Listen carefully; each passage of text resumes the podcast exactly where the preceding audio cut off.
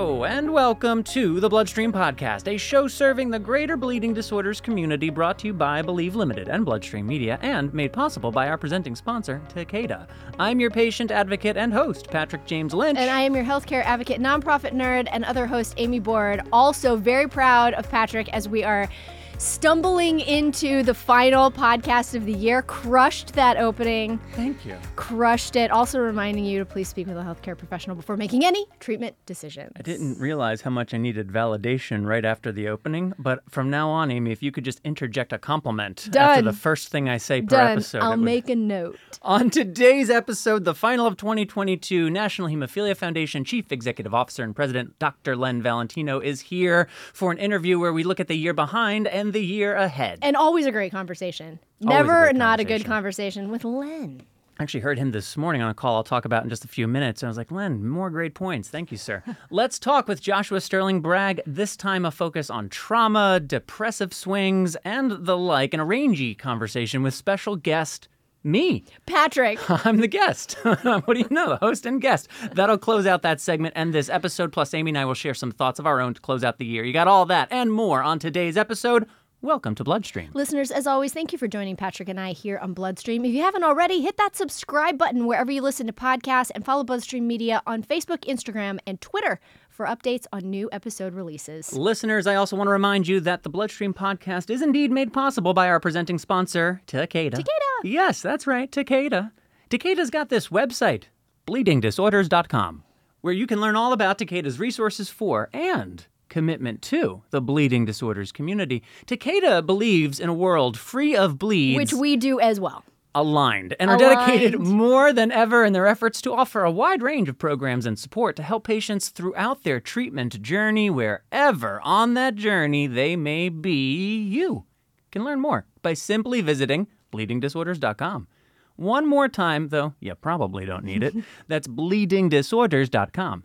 And for their founding and ongoing support of the Bloodstream podcast, I would just like to say thanks, Takeda. Thanks, Takeda. Oh my lord. I do feel like we're stumbling into the end of the year. Like Well- I am limping into a little break. I'm literally limping into the break, and yeah, been Oh my gosh, limping I for didn't- months.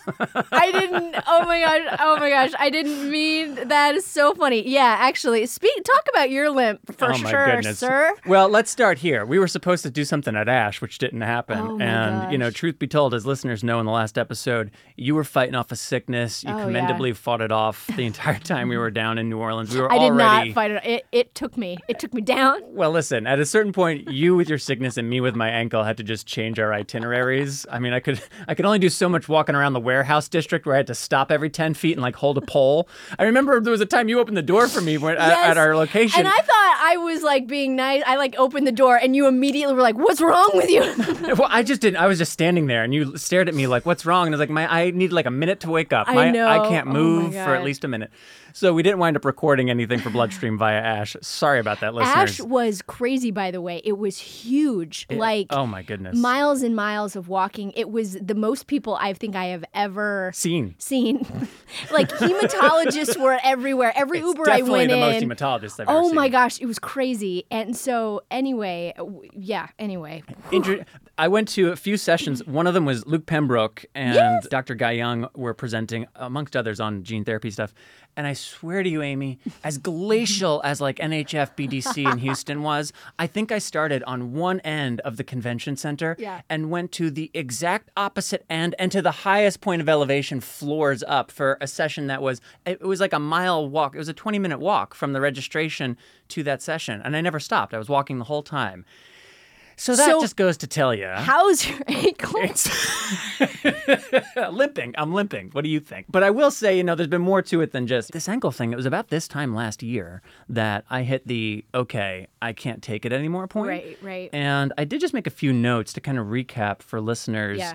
Because also, frankly, my sharing on this podcast led to me making decisions about treatment. Yes. You know, not because one person was like, hey, this thing, Yeah. but because that kind of feedback led to me doing my own research, led to Yes. conversations with a, a very, I've talked to four different doctors about this. So I think it just goes to show the power of community and the power of media and sharing each other's experiences. So this time last year, okay, this can't go on like this anymore. In January, I started talking to my hematologist and the orthopedic surgeon, Dr. James Luck, at my HTC here in Los Angeles. We talked about cortisone shots, we talked about ankle replacements, we talked about ankle fusions, and then eventually in subsequent appointments about a debridement, which is ultimately the surgical operation that I did get this year. January, that was my first cortisone shot. I had a second cortisone shot in June, found really good relief from each of those, the first for a longer period of time than the mm-hmm. second, predictably so.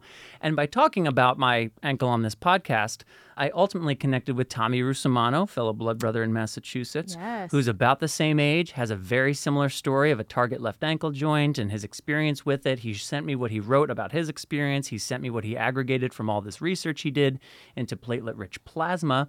And for years now, and I, I don't think he'd mind my sharing, I think I've already shared this on the mic. So, but he's been getting one of these injections a year for years and found a great amount of relief. So, I took that information, did my research, talked to my HTC hematologist, the surgeon there. I talked to my primary care physician, and my primary care physician recommended I talk to a regenerative medicine specialist through Cedars, which I then did. And this guy, as it turns out, He's a doctor that works for the Clippers and the LA Kings and all these sports teams. So it was clear to me, like, okay, this is someone Yes. front lines of regenerative medicine Yes. told him about my situation, told him I'm getting this debridement where they're going to go in and clean out broken bits of bone fragment and extremely damaged tissue. Hopefully, that reduces inflammation. And that same procedure is going to let my surgeon take these bone spurs down.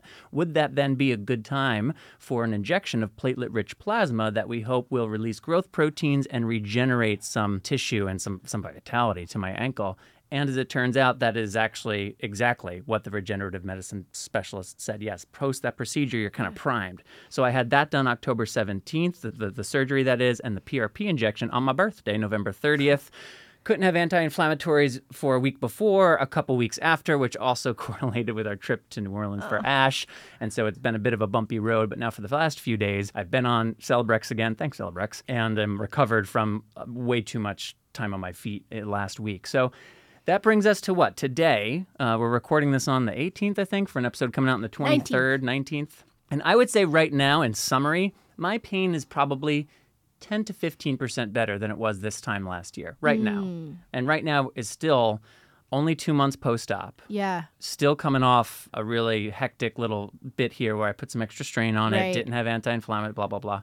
So I still expect it to get better. And the therapeutic effect of the PRP, I did not realize this at first, and it's kind of a critical, like, oh, the therapeutic effect isn't expected to be felt for six to eight weeks post administration Oh. because it takes these growth proteins, these growth factors, Yeah. time to Yeah. express from the platelets that were injected. And so I'm not actually expecting I'm going to feel any benefit from that November 30th shot until at the earliest, like end of January. So Okay.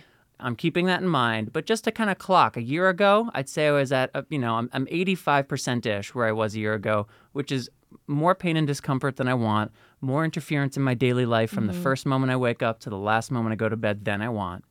But if you've ever lived in Boston or Chicago and it's been late January and it's like 25 degrees out there, while 38 degrees isn't that much better, it makes a big difference over 25. Yeah. And that's kind of how I feel about this. While 85% of where I was last year ain't where I want to be, it is a meaningful 15% difference. The road, the journey ain't over. So I'm getting better. I'm just not where I want to be yet.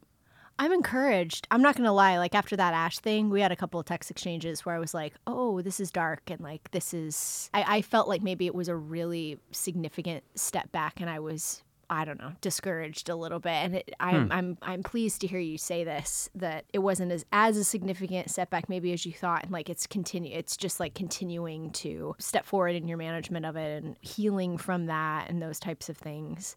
Because I think as your friend, knowing what you want to do with your life, I mean, I think that's the biggest thing, especially, you know, here we are on this like huge paradigm shift Yeah. in hemophilia treatment, pain management, those types of things. Like there there are now significant conversations that we can actually have with physicians or just like you did smartly, multiple physicians about, you know, what you want to do with your life. And you very you have done the initial work of like this is what I want to do. And I guess as your friend and your colleague, I just want to make sure that you like continue to do the things that you want to do. Not only parenting Vivian and being, you know, vital and around, but like some of your work requires you to be mobile in a way. And I think there will be conversations in the future about adaptability with these things. Like that's what I started to think about. And was like, okay, we're just gonna get really creative, you know, to make sure that he can do the things that he still wants to do and we're not we're not gonna miss a beat. And that it might take more planning or something like that, but like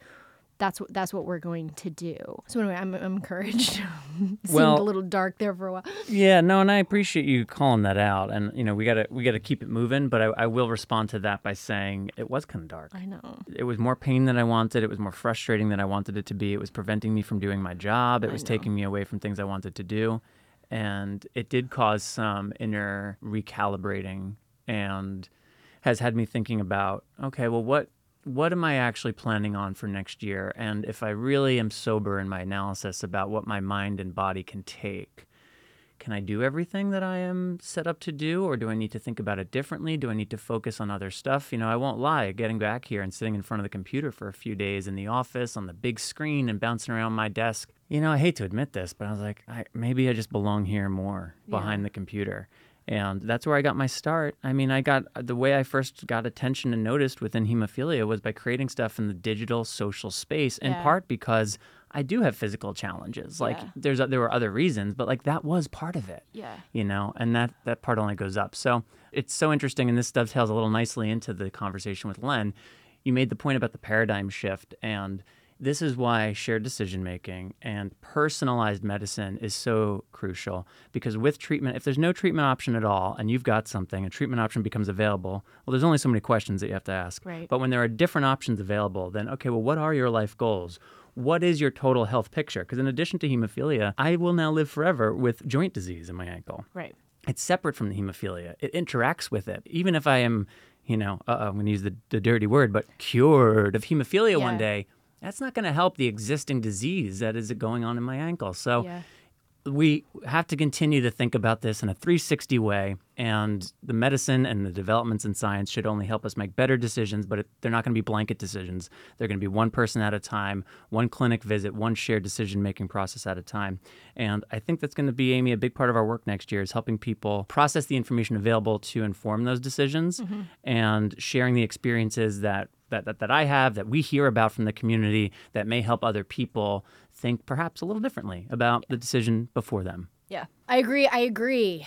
Okay, so we're going to move into the interview with Len Valentino. Quick reminder before we do that on the last episode, James was here to announce that next year on Bloodstream, we're going to have a segment dedicated to songs and stories about those songs from the bleeding disorders community. So if you or a loved one are a musician, a songwriter, and you've got music you'd like to share with Bloodstream, you'd like to have us put out to our audience, along with a bit of the story behind the song, email us mailbag at bloodstreammedia.com. Once again, mailbag at bloodstreammedia.com. Share the song and share your story for the potential to be featured on a segment next year. And with that, let us now go into the interview with Dr. Len Valentino.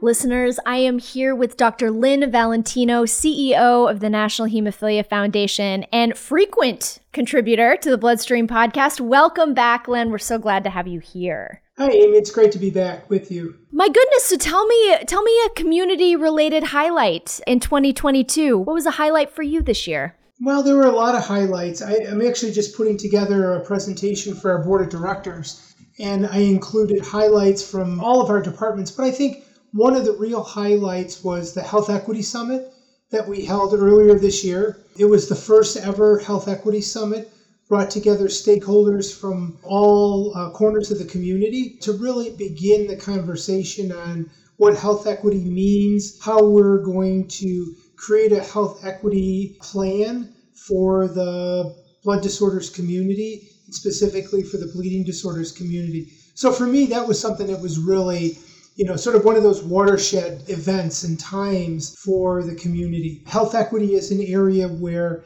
you know, there's so much work that needs to be done. Mm-hmm. And I think when we think about access to care, health equity is right up there as a critical component of access to care and ensuring that all people have access to quality medical care and the, the drugs and treatments that are necessary to enhance the life of people living with bleeding disorders. Mm. Did you have a surprise coming out of that Equity Summit? Did something kind of strike you as something that you had never thought before or a, very, a serious challenge that we have to overcome in the community? Well, I think we probably knew this, but we failed to recognize, mm. you know, just how pervasive the inequities are in our community. Mm. And I think that's what, for me, that's what was really brought out is the depth of inequity and how different communities deal with these inequities and have created, in some ways, workarounds. But it's important that all community members have a seat at the table. Mm. And you know, health equity begins by giving people a seat at the table and sharing their voices. So for me, it was amazing just to hear the voices of people who are oftentimes not part of the conversation and bringing them in and giving them a seat, having them participate in the conversation is so important.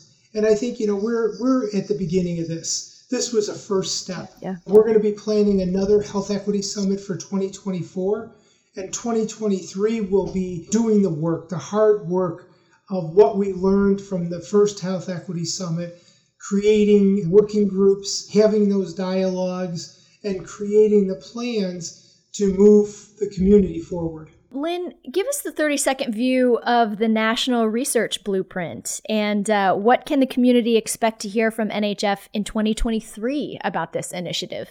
So, as you know, Amy, 2021 was about the research state of the science, articulating the priorities, understanding how the gaps in care, the gaps in treatment could be translated into scientific research questions. Now, for 2022 and 2023, it's been all about taking those gaps and those questions and creating a blueprint. So, we're working really hard with all of our partners in the community and importantly, the people who live with inheritable bleeding disorders to understand not just their lived experience, but how they want to see research progress and the blueprint help them, you know, live a better life and, you know, enhance their, their well-being in the long term. So I think what you're going to see in 2023 is planning around the blueprint and bringing in more stakeholders to ensure that we have alignment. Building the infrastructure is going to be incredibly important. So, you know, when I look at what is the, the goal for NHF in terms of research, I see us focusing on being an enabler. Mm-hmm. enabling the community to do the best possible research. And I see that, you know, as an enabler, our goal is to set priorities. And these aren't NHF priorities, these are community priorities. So it's being a convener of stakeholders and, and importantly, the people who live with these disorders to have their voices represented, going back to sort of that health equity, making sure that people have a seat at the table. So it's setting the priorities, convening the groups that need to be at the table, including the researchers, the policymakers, the funders, and of course the, those that are doing the research, and then providing resources to the community. And whether those resources are in the way of funding or infrastructure, or importantly, in the tools like community voices in research to better conduct research, better execute on research, I think is where NHF really can play a major role. Another initiative that came out of NHF this year was Pathway to Cures. Right. Tell us a little bit about that and why was it started?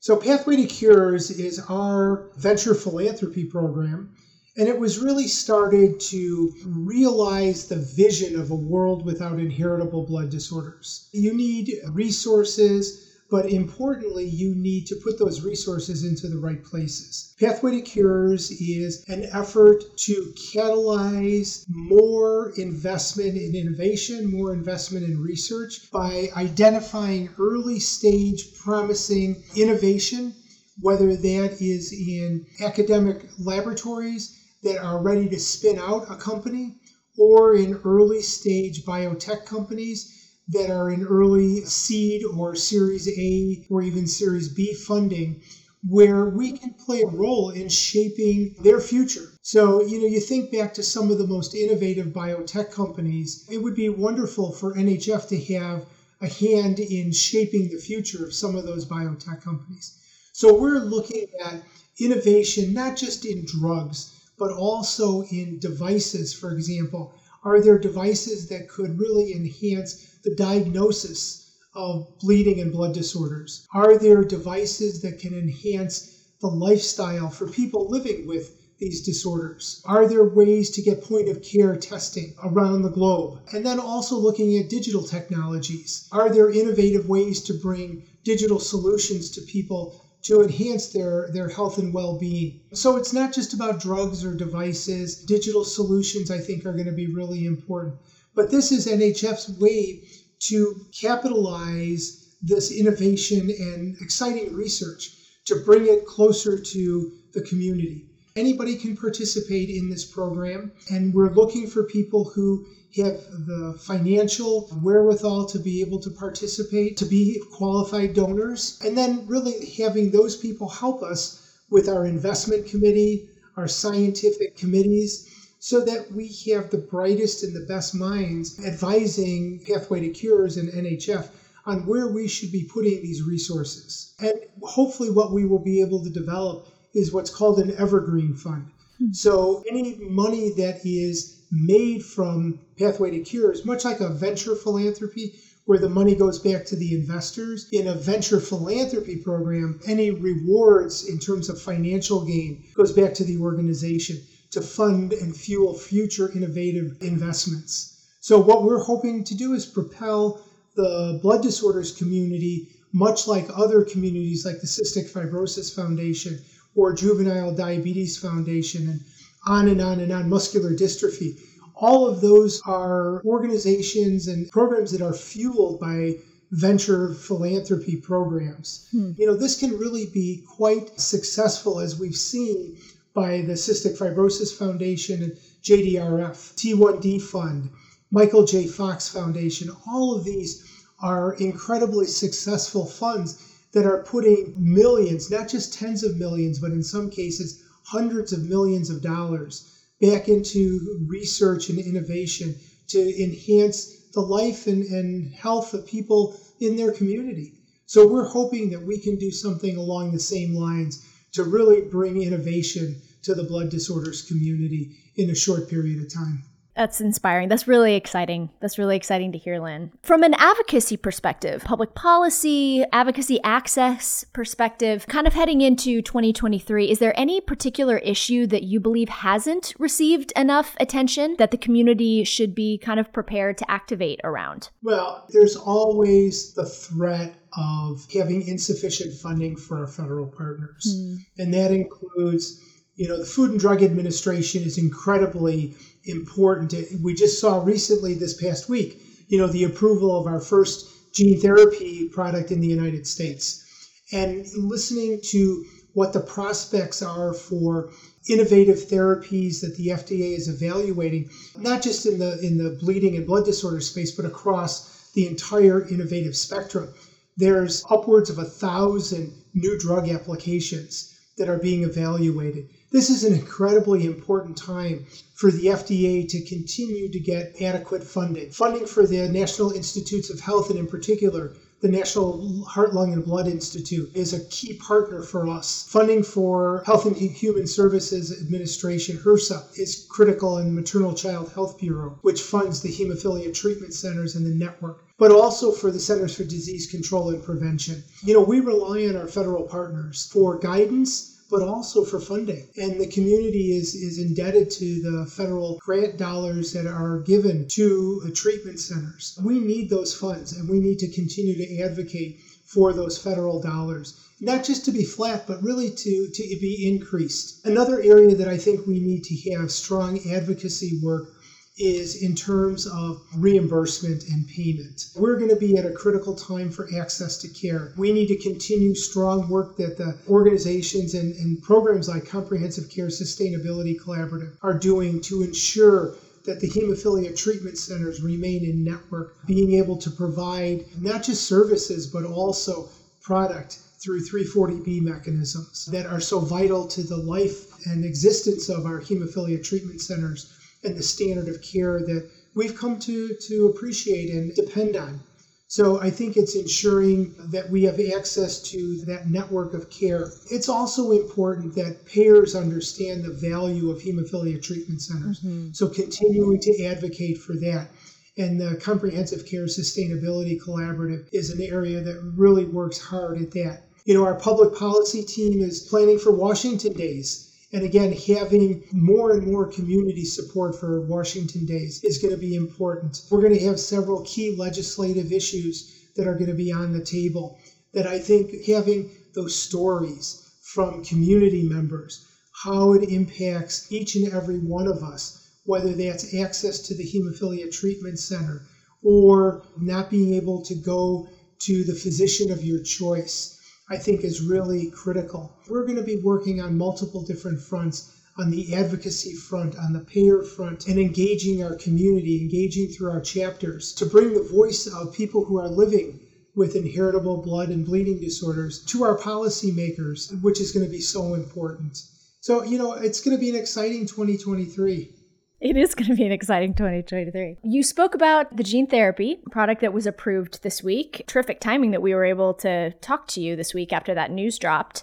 How do you think our first gene therapy being approved will change the reimbursement landscape in hemophilia? And what role does NHF play in those conversations from a high level? Well, the last part of your question, the role that NHF plays. I think that a patient advocacy organization plays a critical role in multiple different aspects. First, we have to bring the voice of the patient, bring the voice of the people who live with, in this case, hemophilia B, to the community. Now, the drug developers, they have this information. We're sharing this on a regular basis. But I think what's really important now is to interact with payers mm. to ensure that payers understand what value this gene therapy can potentially make to an individual, to his family, or her family to bring a better lifestyle for that individual. It's not going to be an inexpensive proposition, but you know, we think that access to all FDA approved products is important, but we need to do that in a responsible way. So these are decisions that are made between an individual, a patient, and his or her family, and a healthcare provider. And we need to make sure that that decision making process is not impeded or hampered by payers or other barriers that are put up, no matter what those barriers might be. So we want to ensure that shared decision making is fostered and facilitated, that patients and family members have the tools that they need, the necessary information, and our providers are well equipped to engage in that shared decision making conversation. And then, really, it's that decision that happens between the patient, his, his or her family, and the healthcare provider. And if the decision is right, then we need to ensure that there's access to that treatment and that payers aren't putting up unnecessary barriers or making people go through unnecessary hoops, so to speak, to gain access to that treatment. We're advocating for access to care and access to treatment, but we want to make sure we're doing it in a responsible way so that people have appropriate access to these new innovations as they come along. The second part of your question, I think, is you know, what else can we do? And it's important that we provide the conduit to education the conduit to the advocacy services and be a clearinghouse for information. We don't have a stake in the game. We need to be somebody, uh, an organization that is providing unbiased information to healthcare professionals as well as people who live with hemophilia B in this case, so that people can make clear and informed decisions on a regular basis. You know, one of the things that I have loved about NHF's work over the past few years is how you have continued to try to expand to be representative of von Willebrand's disease patients and rare blood disorders. And I guess I just wondered what are some of the ways that NHF is going to continue this work in 2023, specifically for VWD and rare blood disorders? Yeah, so Amy, as you know, we've talked before about needing to put special emphasis on these two particular areas. So these are two of our five priority action areas or priority action teams von Willebrand disease and rare and ultra rare bleeding disorders, as well as digital health and the future therapies and mental health. But in particular, von Willebrand disease, you know, again, we've got these wonderful diagnostic and treatment guidelines. We've still got a lot of work to do mm-hmm. to empower the people who live with von Willebrand disease and get the word out to people who potentially have von Willebrand disease, to activate them to be self advocates for diagnosis. I hear stories regularly about people who continue to have delays, years of delays in diagnosis for von Willebrand disease.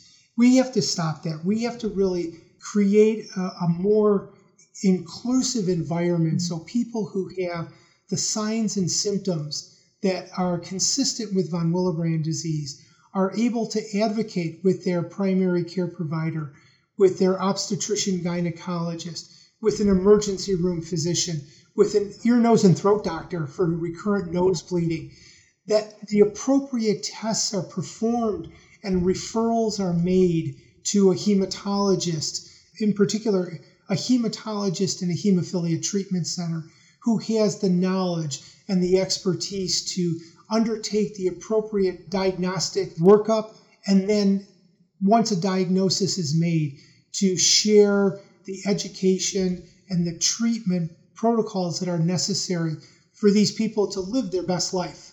We have to not have people living 15 or 20 years with unnecessary and not just bothersome, but life altering bleeding symptoms so that they can really have a better life.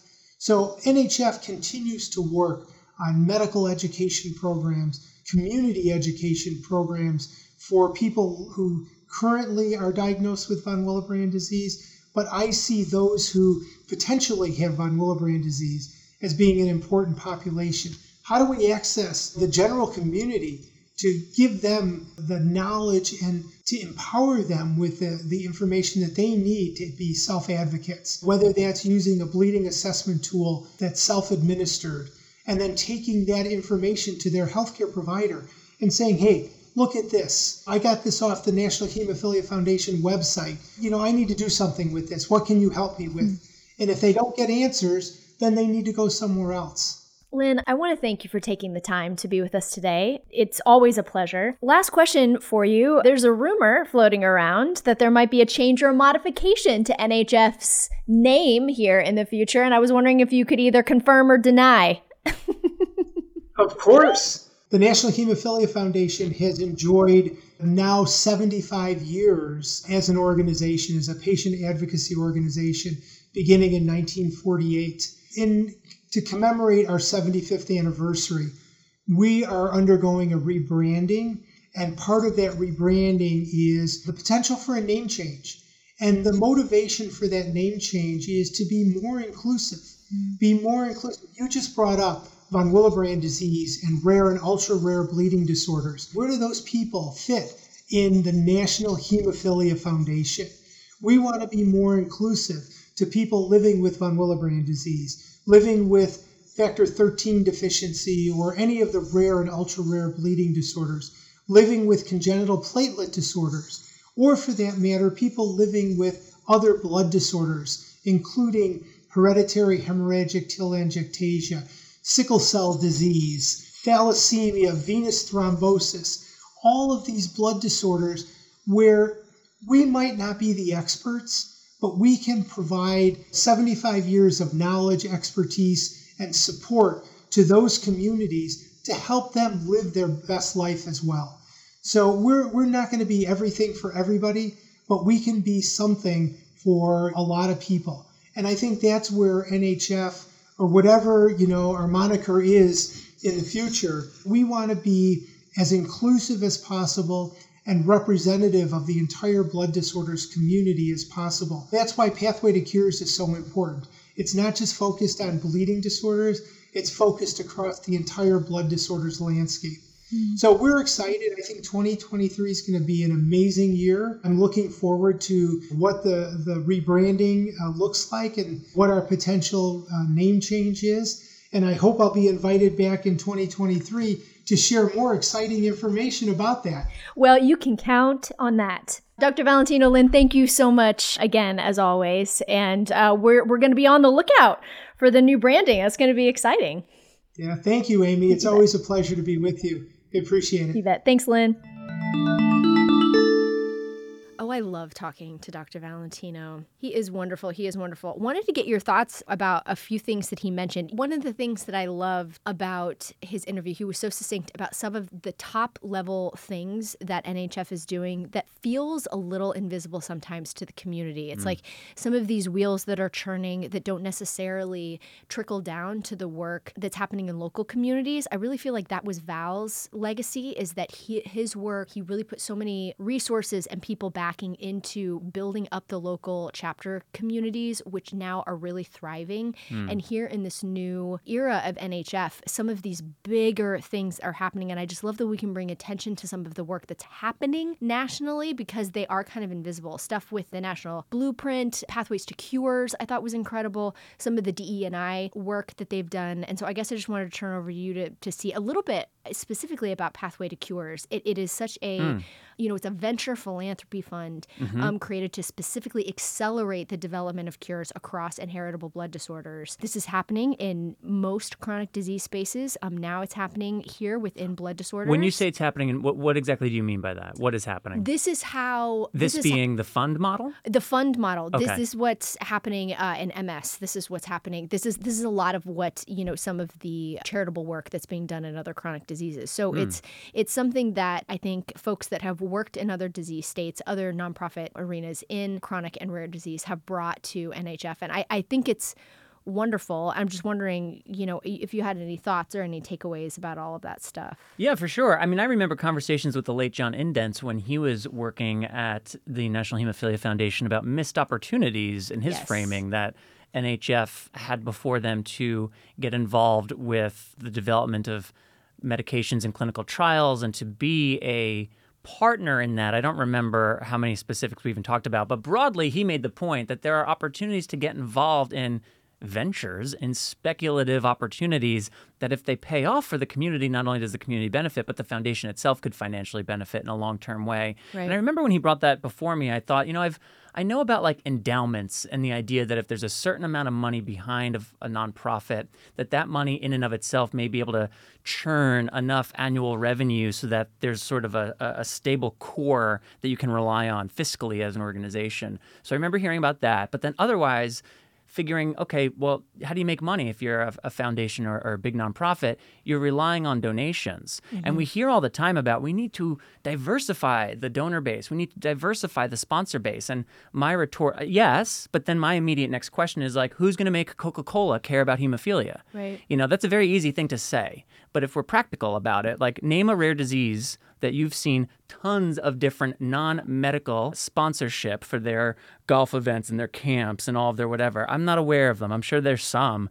but we've been unfortunately dependent upon the entities that care most about us. So, what I like about the venture fund is it opens up another opportunity for people or groups of people or entities that would like to support the foundation, would like to support inheritable bleeding disorders, but aren't interested in making just a broad donation to the National Hemophilia Foundation, aren't necessarily interested in, okay, there's scholarship programs and those are important, but that's not what I'm thinking about. I'm thinking about where's the innovation that's really going to move the ball forward in an aggressive way? Where's some of the more speculative, interesting stuff happening in the back of laboratories? And, this venture fund feels like it gives a certain group an opportunity to give to NHF who may not otherwise give or not give as much. It gives NHF the opportunity to sit in the catbird seat of some innovation and development for mm-hmm. the betterment of the broader bleeding disorders community. Mm-hmm. And it places a little less reliance on biopharmaceutical clinical trials and biopharmaceutical mm-hmm. innovation to drive scientific development because now NHF is establishing a pathway that doesn't necessarily involve pharma, at least from jump, there's a now there's mechanistically another way Mm-hmm. that innovation can get started in early stages. So I just think it expands the options I of support, and I, I see nothing but positive from I do too. you know what this could be. I am not an expert on philanthropy. Oh, I am, by the way. but I, I just think this is smart. And if you guys, everyone remembers it because it's like the thing that everyone calls back to. But that ice bucket challenge, the ALS Mm. bu- ice bucket challenge, you know, that was um, a fluke. That started Yeah. as a total fluke. But how many conversations thereafter about how do we get an ice bucket I challenge for know. hemophilia? I It's know. like, okay, how do you get Michael Jordan on your basketball team? But one of the things that I think was interesting is a the, the ALS Foundation was so smart with that because if you donated at all, you got you know quarterly updates about what they were doing with that money, mm-hmm. and this is what they mm. did. They funded research. You know, they they started a venture capital fund, and they all of a sudden like the money started shooting in you know specifically to certain laboratories to certain researchers. It just feels nice, and I think from a you know a standpoint of our community, I think this just again just secures us in, in a way that like innovation really truly is starting to bubble, and maybe there will be some initiative for researchers to get into this specific pocket of hematology. So And there's a natural relationship, you know, speaking of researchers, between the Pathway to Cures work and the National Research Blueprint. They're two separate initiatives, but the concentric there is an overlap in those two concentric circles. Yeah. Around research, activation around research from researchers, from patients. So I expect that in addition to discussion about you know the evolving landscape of therapeutic options and personalized medicine and all of that i do imagine that another thing that we will be talking about pretty regularly in 2023 has to do with research the blueprint this pathway to cures. So i'm glad that len was able to give us some really succinct top line information about these programs and where his head's at as the leader of the National Foundation. And again, I this is far from an exhaustive discussion about it. I think this is like a- an opening to a 2023 full of discussion along these lines. agree. So, with that, let's close out with our last Let's Talk of the year, a segment that, as always, is led by Joshua Sterling Bragg. Let's Talk is a partnership between Bloodstream Media and Sanofi, and it aims to create an environment where we can have open, honest conversations about mental health in the bleeding disorders community. Let's Talk strives to shed light on the topics that are often invisible and not spoken of in the community, and shares tips on how to care for your or a loved one's mental health. If you or someone you know has experienced feelings that are impacting your mental health, talk to your healthcare provider and find educational resources at letstalkmh.com. Sanofi is proud to sponsor this podcast segment because they believe that each one of us has a story. Visit shareyourwhy.com to meet the Sanofi core team and hear from them and members of the community about their story and passion for the hemophilia community. And now, on to this week's, the final of 2022's Let's Talk.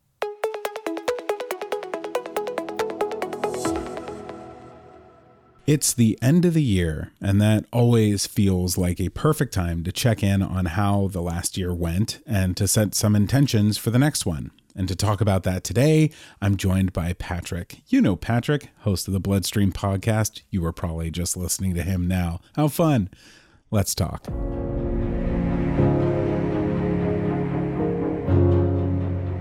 The end of the year seems to be a difficult time for me with regard to mental health. And I, I don't think I'm alone in that, but just to keep it personal, so many years, I don't know if I have like some sort of seasonal depressive or, you know, otherwise like seasonally related mood swings, but it does seem like this time of year between the holidays and maybe some like traumatic events from the past that took place this time of year my birthday is this time of year, which I know, Josh, you can relate to. And maybe that plays into it in ways I'm not totally conscious of. So it's a tricky time of year, but I think right now, this year, I have more awareness of that than I've ever had and have been more proactive about paying attention to the little signs and not letting things spin too much, reminding myself where we are in the calendar and what my habits tend to be. So I'm doing well, but I'm acknowledging that we are in this part of the journey of the year where like the boat is shaking more than I would like it to.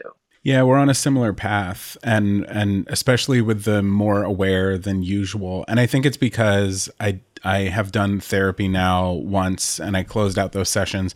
And now I'm immediately when the time change happened, I started feeling, and I think this is partially because of COVID, because normally I would start feeling the seasonal depression around like February or March, towards mm. the end of like long periods of darkness. But I felt it right away the second the time change happened. And I identified it right away and was like, I got to get myself into therapy because I know that there are going to be some mm. things stirring up and there have been. Yeah, this time of year is weird because there's so much like we get so much time back I guess, because you have the Thanksgiving break and you have the two weeks off for Christmas. And I think as a creative, at least for me, having stillness is what kind of causes the brain to go into overdrive. Yeah, same here. And I tend to fill my time with things and you know, throw myself at work, throw myself at a new venture, throw myself into whatever I'm doing, in part because I think that is my personality, but I also think that part of my personality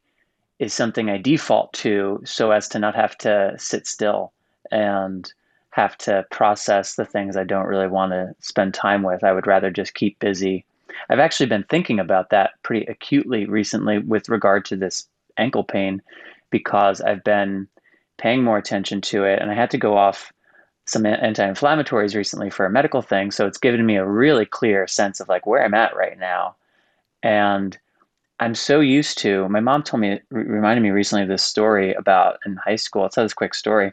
I was applying to go to different private high schools and had to take a special entrance exam. Totally forgot this until like a week and a half ago. And the night before the exam in eighth grade, this was like during my middle school peak of problems with hemophilia and I had a really bad bleed and I was on crutches and I, I wasn't able to sleep well nights in a row. And so the, the day before and morning of the test, my mom was encouraging me, you know, Patrick, you don't have to do this. Like you can stay at your school, you can take the test next year and maybe try sophomore year to transfer in. And she was like, you were resolute. No, I'm doing it. I'm doing it.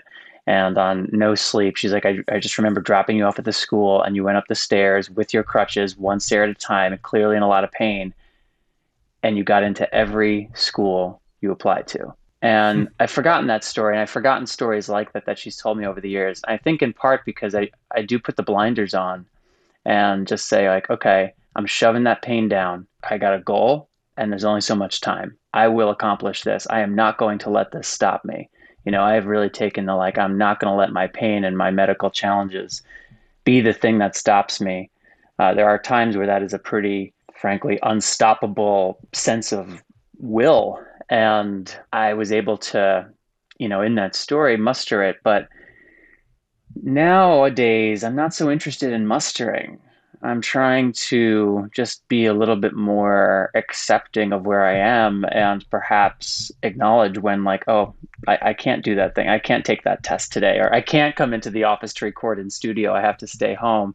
My attitude about like no matter what i can do it has not shifted in a wholesale way, but is definitely, I think, evolved in a more mature way. I'll say that. So let me ask you this because I've been I've been feeling um you know, we both recently turned another year older and I've been noticing in myself this past maybe like 6 months leading up to it that I'm discovering a sense of resolve in myself, not like I, at first I thought it was like giving up.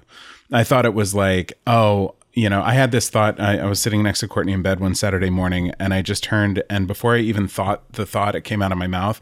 I totally get why people give up on their dreams, and uh, that, of course, was mm. extremely alarming to her. But I've I've digested that now because, and what I think I really meant by that was like, I think I understand why people settle down like why people yeah. you know like i used to get every single american cinematographer magazine and pour over every single page and now it sits in a pile of unread cinematographer magazines because i don't necessarily want to be shooting a marvel movie on a green screen with a you know million dollar or 500 million dollar budget or whatever they make those movies for nowadays. Sure, yeah. I want to make the more intimate stuff and that and I want to make stuff that is me.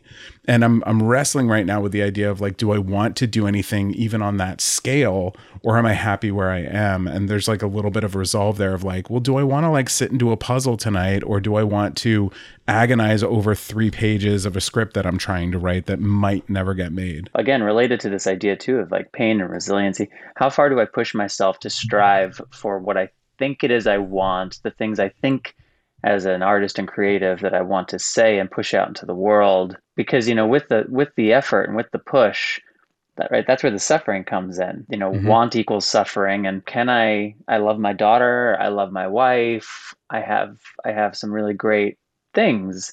Can this be enough? Like, do I need to continue to push for something more? I don't think this is just an artist's problem. I think if like you're a contractor right. and you want to work on bigger and bigger projects because you want to push yourself or totally. if you're I don't know, other have another job like uh you know, you work in a restaurant and but you want to work with like more articulate food and with a different chef, you know.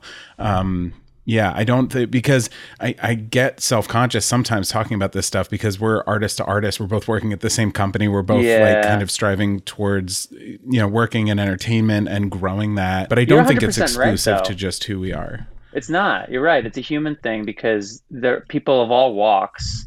There are those who have an itch to push further and strive for more and take risks and try to evolve in some daring ways. And there are those who can be quite happy with this is my spot. This is what I do. And, you know, I, have worked this job for 30, 40 years. I mean, my mom is like this. My mom has worked one job. I mean, she's had different jobs as a nurse, but at the one hospital mm-hmm. since she's 21 years old and she turns 65 in a couple of months. You know, I, I obviously have chosen a very different path. And, it's just different walks of life. I also know colleagues of hers that have been very ambitious. And so she's like, you know, had to say goodbye to friends who have moved on because they're doing other things. And good for them. But it's, yeah, I appreciate you calling that out. It isn't just art. We may be artists, but this is not a dilemma that is exclusive to artists. So I have one more question for you, and then I have a homework assignment. Um, Wait, I didn't know I was getting a homework assignment. So, what are your mental health goals for this next year? Well, I suppose this would be a good moment for me to establish some mental health goals for this next year. um, they so, don't have to be huge, monumental, life changing things. They can just be keeping the path. I mean, for sure, keeping the path. Yeah, I like this path we're on. And I, and I do think continually reminding myself that growth is a win, growth is a progress. I don't need to no longer feel anxious or no longer have to have depressive thoughts to like that's not what it's about as we've discussed um, so I do want to keep the path, but I suppose to take it one step further and as a means of holding myself accountable, as I look at 2023 and my goals professionally and personally, of which they are there are multi-pronged, so there's a, a number of different goals, and some of them are at direct conflict with each other, right? Like the more time I spend at work, the less time I have to spend with my family, and yet I want to put a lot of time into both. So I think for me, I need to be able to set up a schedule and a plan of attack for next year, and then create the boundaries and systems that enable me to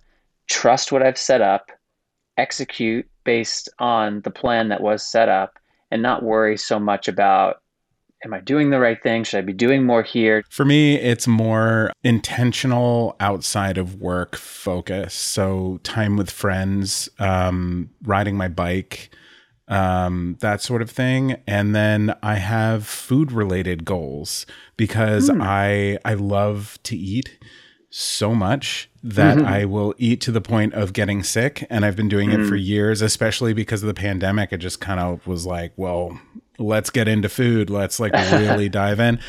Yeah, and sure. um, that has affected my mental health because if I eat to the point of uncomfortability, then I become lazy. When I become lazy, I start to judge myself, and then I feel sick and I don't want to work out, and so I don't work out, and so that, you know, and it becomes that that cycle. So my my one of my main goals next year for my mental health is to treat my body better. Mm. Because I can still have all the things I want to have. I just don't have to have them in complete and utter excess. Right. All right. Homework assignment. Have you seen the new Jonah Hill documentary about his therapist. No, but I love him and the idea of this project. So, the key to this, and this is homework for listeners as well, is to get past the like 15 minute mark because there is a shift and you might be making hmm. judgments about it in the first 15 minutes. You might you know, your your pardon the language, but bull, and we can bleep that. Whoa, your bull meter spicy. might be kind of high, um, Okay. but then something happens and and you're just like in it. Um, Okay. yeah, so I hope that's enticing enough to get people to click on Stutz, S T U T Z, I believe is how it's spelled, by Jonah Hill. It's the new documentary, and uh, it's it's phenomenal. It's one of those ones you're going to want to watch a couple of times. All right. Well, let's make sure that we uh, have Keith throw a link in the program notes. And, and Josh, if it doesn't interrupt your schedule for this segment next year, perhaps in January or February, I'd be happy to come back on and we could do a little discussion about our takeaways from the film. Yeah, that'd be amazing. Thank you to Patrick and Amy for giving me a place to talk about these things. Talking can be so healing. If you're on your own mental health journey and would like access to some great resources, you can check out letstalkmh.com and click resources. Next episode, Jessica dives into New Year's resolutions on the well. And as for us, let's talk next month.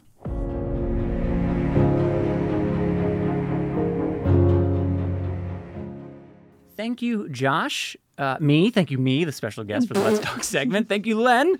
And thank you, frankly, to everyone who has contributed to the Bloodstream podcast this year. Producer Keith Cornelick, our graphic designer Christina Newhart, who's moving on to brighter pastures in 2023. We got new great team members, but everybody at Believe Limited and Bloodstream Media who have helped make this show and, frankly, all our shows possible. Thank you. And nothing at the Bloodstream podcast would be possible without our presenting sponsor, Takeda, bleedingdisorders.com.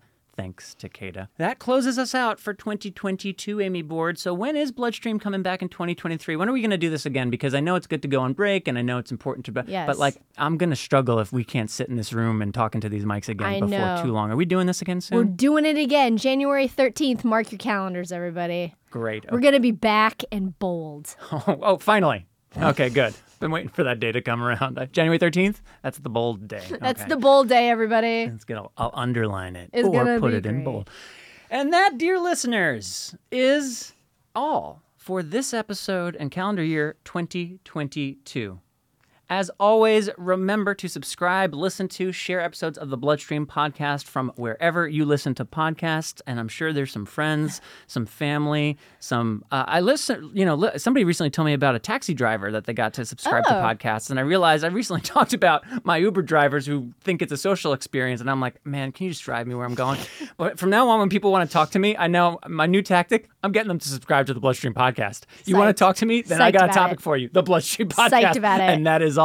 So do what I do. Make people listen to the Bloodstream podcast. And again, if you or a loved one is a musician, a songwriter, and you've got a story to share about music that you've created, please let us know. Email mailbag at bloodstreammedia.com. Y'all, you can also use mailbag at bloodstreammedia.com to inquire about storytelling and casting opportunities for our podcast or Believe Limited's films. And we're always casting something. It, it remains true. legitimately always casting something. You can also connect with Bloodstream Media, me, Amy Board, or my pal, Patrick James Lynch, on all the socials. I was to make a joke about being a pal. By the way, Vivian now says hi, pal, because I have gotten in the habit of when I like get her up in the morning or after a nap to go, hi, pal. So now sometimes when I just walk into a room, she goes, hi, pal.